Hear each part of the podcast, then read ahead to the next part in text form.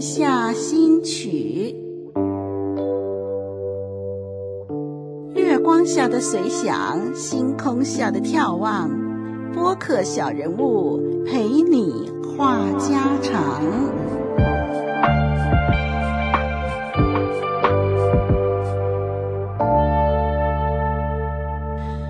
晚上好，我是丽文。月下新曲是个晚间休息谈心的节目，特别谈谈往事。透过回忆，除了反思，也有感恩和警惕。回忆的好处可不少哦。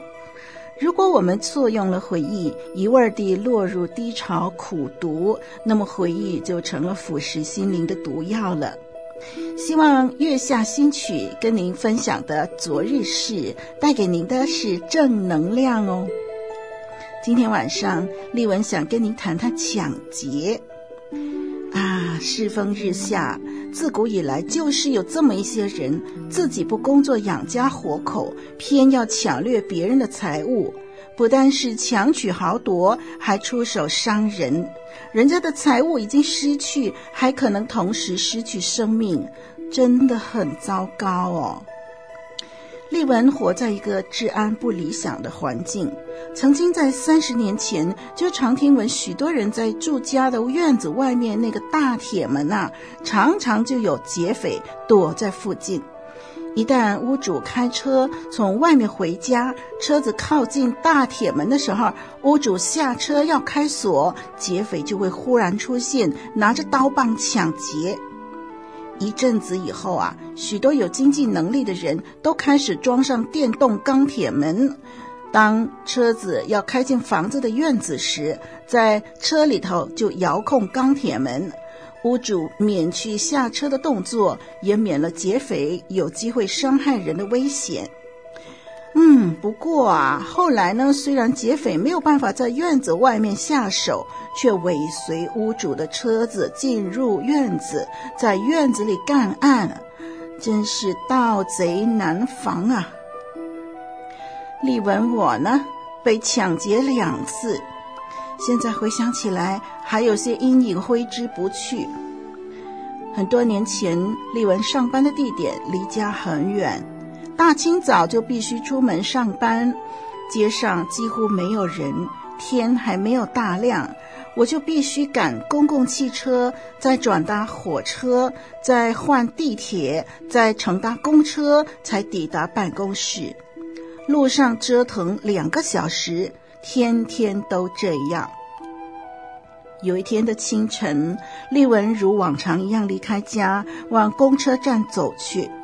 月亮还挂在天空，太阳还没有露脸，只有微弱的路灯照在丽文身上。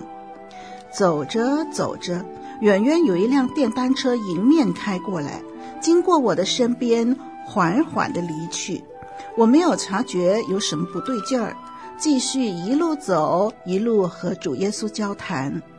不到三分钟的时间，刚刚经过的电单车再一次从另外一条路绕到我的身边。我看见车上有两个瘦小的年轻人，坐在后座的那位突然跳下车，伸手拉我的皮包。我本能地抓紧皮包，向后退几步，对方就向前继续扯我的包。我猛力摇头，再往后退几步，对方向前挥手，对我赏了一个耳光。在我还来不及反应的时候，包已经被他抢过手，跳上电单车。他的同伴油门一踩，扬长而去。我愣了好一会儿，才醒悟过来，原来我被抢劫了。我双手空空的往家里走，回到家就跟家人一起处理了报案、跟公司请假等等事务。那一次，身边的钱。证件还有公司一些公款就这样没了，当然证件后来补办了，公款也自己掏腰包赔偿给公司。不幸中的大幸是，抢我包包的人手上没有武器，刮我耳光下手也不重。回想起来，对方也紧张地想快快脱逃，我保住了小命，没有受伤。根据新闻报道，许多人被抢包包的时候，被抢匪猛力拉扯，受害人的头重摔倒地，就这样死去了。而我只是失去了身外物，真是又生气又庆幸。第二次被抢啊，是在添油站，我肩上提着包包，跟添油站的服务员说话，请服务员为我的汽车添油。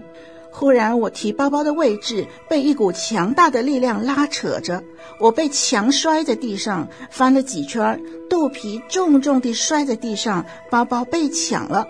我在地上看见一辆电单车，上面两个骑士手上拿着我的包，飞快地在路上奔驰而去。我吃力地站起来，这才醒悟过来，我被抢包包了。添油站的服务员，还有其他汽车司机看到这一幕，都吓呆了。当时我感到肚皮很痛，因为重摔在水泥地板上打滚了几圈儿，但是我的头部完全没有受伤。后来回想当时的情况，当我摔倒在地上打滚的时候，有一个力量扶起我的头，使我的头部没有接触到地面。这股扶起头部的力量太奇妙了，原来上帝为我把头托起来。是的，我的钱、证件、手机都被抢了，后来也报警处理了，证件也补办了。钱不多，在这个治安不好的环境，现金不带多才是办法。我经历了两次被抢劫，也经历了上帝奇妙的看顾。我没有办法解释为什么上帝许可我被抢，但是我却实实在在经历了在危险当中上帝的保护。自从这两次以后，我身上都不放太多现金。如今手机支付转账越来越普及，我更不会用现金交易。上帝的保护不等于我们可以以身犯险。上帝的眼目遍察全地，我深信作恶的人会被上帝审判，也知道信靠上帝的人蒙他看顾保守。我尽力的让自己不落入歹徒的目标，不走暗路，车门上锁，包包拎好。同时，我也紧紧的依靠爱我的上帝。